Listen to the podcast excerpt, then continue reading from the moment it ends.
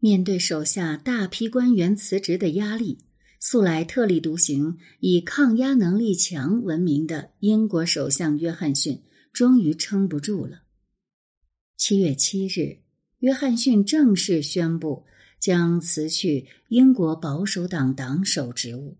但仍将留任首相，直到执政的保守党选出新党首，担任新首相。虽然在二零一九年十二月的大选中，约翰逊曾率领保守党取得数十年来的最佳战绩，大败工党，但当前的形势已今非昔比，他已陷入严重孤立。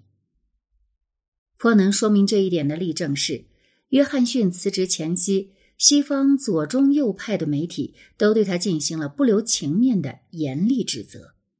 比如，英国金融时报发表社论认为约翰逊早该下台了，卫报则表示约翰逊留下了可耻的遗产，经济学人则称他的下台是小丑的坠落。这一切均从侧面印证了约翰逊的政治资本已经基本完结。从不到三年前的大获全胜到今天的墙倒众人推，约翰逊究竟经历了什么？应该说，成也萧何，败也萧何。冒险、别出心裁、不按常理出牌的政治风格，既是约翰逊异军突起执掌相位的原因，也是他今天坠落的原因。而约翰逊下台之后，英国政治大概率会回归常轨，即强调温和、理性、稳健的传统政治家会重新挑大梁。在一个以脱欧为标志的特殊时代，涌上浪尖的约翰逊会成为一个昙花一现的人物，但约翰逊独特的政治风格仍将为后人铭记，并可能在某些新的形势下为后代的英国政治家效仿。约翰逊遭到各方背弃并下台的主要原因并不是政绩，而是道德。从政绩上而言，虽然约翰逊的抗议表现饱受争议，但英国毕竟已经走出了疫情最阴暗的时期，国民生活基本恢复正轨。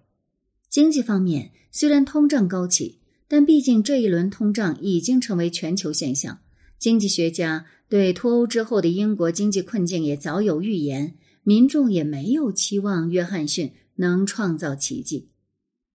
约翰逊的主要问题是他无视作为政治家的道德守则，屡屡说谎，在谎言被揭发之后又以各种方式圆谎，或者动员手下人帮助自己圆谎，最终走到了游戏玩不下去的程度。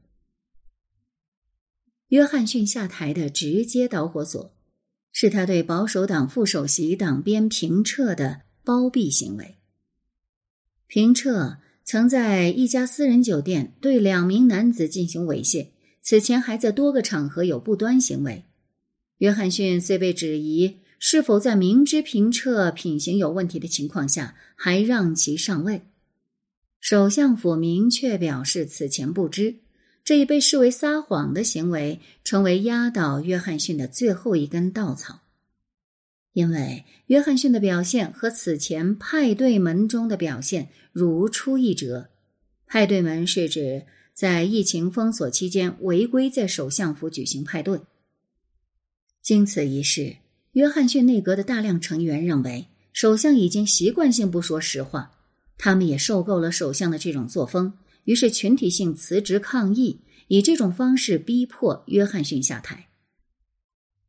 其实，像约翰逊这样的政治家，蔑视常规道德守则本是他的一贯作风。以前他可以靠取悦那些欣赏这种作风的民众涉险过关，但当主要阁僚和政治盟友都放弃他的时候，他就难以为继了。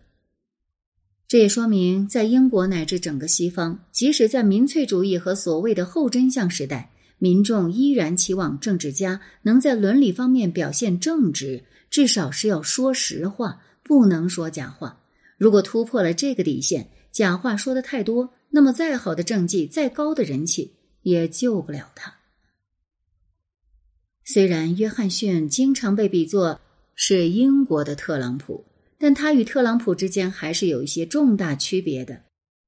首先，从个人风格上来讲，虽然约翰逊喜欢披头散发，有时候说话也不顾政治正确的禁忌，这方面与特朗普有相似之处，但约翰逊粗鲁的表现掩盖了他作为文人的一面。约翰逊的职业生涯是从记者起步的，写有包括小说在内的一系列著作。毕业于伊顿公学并任辩论协会主席的他，学识自然要远远强于特朗普。其次，而且更重要的是，约翰逊的政治作风明显偏向现实主义，意识形态色彩不强，他根据现实需要来调整自己的立场和政策。比如他最初并不支持英国脱欧，但是后来看到脱欧是一笔政治上的好买卖之后，摇身一变成为脱欧派大将，不仅借此入主相位，而且迫使欧盟与英国签署协议，结束了旷日持久的脱欧谈判。这种现实主义与特朗普强烈的意识形态色彩形成鲜明对比。特朗普有着强烈的意识形态执念，而约翰逊更多是随波逐流，根据政治形势的变化，做出对自己最有利的选择。作为英国保守党领袖，约翰逊并非各方面都遵守保守党的传统。比如在他任内，英国的税负已达到上世纪五十年代以来的最高水平，而保守党倡导的一直是低税负、小政府的理念。约翰逊表示要回归保守党的撒切尔主义传统，但这主要是为了在保守党内部搞团结，而不是出于意识形态方面的冲动。总体而言，约翰逊有一定的民粹主义倾向，他也因此而被美国民主党及欧洲的社会民主主义者所不喜。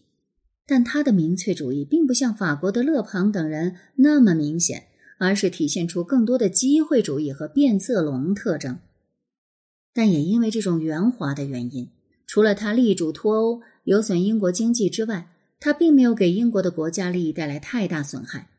如前所述，导致他下台的主要原因是道德，而不是政策和政绩。今年初，俄罗斯对乌克兰的军事进攻曾经给约翰逊带来一个机会，就是他可以在国际舞台上展示英国对乌克兰的坚定支持，以扮演好英国作为民主国家领导者的角色。而约翰逊也充分利用这个机会，可以打造自身现代丘吉尔的形象。恰好丘吉尔也是他的崇拜对象。但在当前欧洲各国国内利益多元化，民众主要关心自身民主的情况下，这种外交和形象方面的得分给他带来的收益是有限的。英国民众依然主要关心疫情、通货膨胀、企业生存等国内问题，而不是遥远的乌克兰所发生的战争。因此，扮演援助乌克兰的急先锋的角色也不足以让约翰逊挽回自身的政治生涯。约翰逊之前的几任首相，包括布莱尔、布朗、卡梅伦和梅，都属于主流政治家，基本符合严谨和循规蹈矩的英式风格。主要由于特蕾莎梅在任内无法解决英国和欧盟之间的脱欧僵局，才给风格奇异的约翰逊制造了机会。约翰逊在众人不看好的情况下，靠着自己强硬的谈判风格，迫使欧盟让步，打破脱欧僵局，又在二零一九年底的大选中获得大胜。而这已经代表了他依靠这种风格所能取得的政治能量的顶点。随着新冠肺炎疫情的到来，以派对门为主要表现，约翰逊蔑视道德、不守规则的做法，给他造成的政治上的负资产逐渐显现，导致他最终崩盘。经过约翰逊这番折腾之后，英国政治将回归常轨，不按常理出牌的做法，在混乱时代也许能产生奇效，但长期而言，英国仍需要一个把政绩和伦理、原则和务实主义结合得很好的首相。约翰逊带领英国走出脱欧僵局的政绩是值得肯定的，在疫情应对方面也有可圈可点之处，包括他自身感染新冠病毒，一度进入 I C U， 塑造了自己的英雄形象，也提振了国民士气。但最终，英国需要的还是没有明显道德瑕疵、作风严谨规范的主流政治家。约翰逊少有大志，曾试图成为一个像迪斯雷利·丘吉尔那样的名垂青史的人物，但是他最终还是从高峰坠落。这也许是因为他没有那么高的才能，也许是因为他没有遇到那么好的时势。但从约翰逊身上，我们依然能够看到一些民粹主义趁势而起的特质，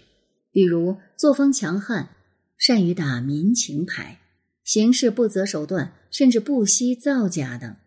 约翰逊曾夸大英国作为欧盟成员国所需付出的成本，以误导国民，使其支持脱欧。现在除了北爱尔兰问题依然存在之外，英国脱欧已经基本成为过去时，新冠肺炎疫情的影响也逐渐减弱，所以民粹主义可以利用的机会已经不多。但不排除一种可能性，即未来的右翼民粹主义者会从约翰逊身上找到一些值得学习的东西，利用时事借机再起。总之，约翰逊是一个有很多缺陷的领导人，但他毕竟在关键时刻左右过英国政治格局，并将给未来留下长远的影响。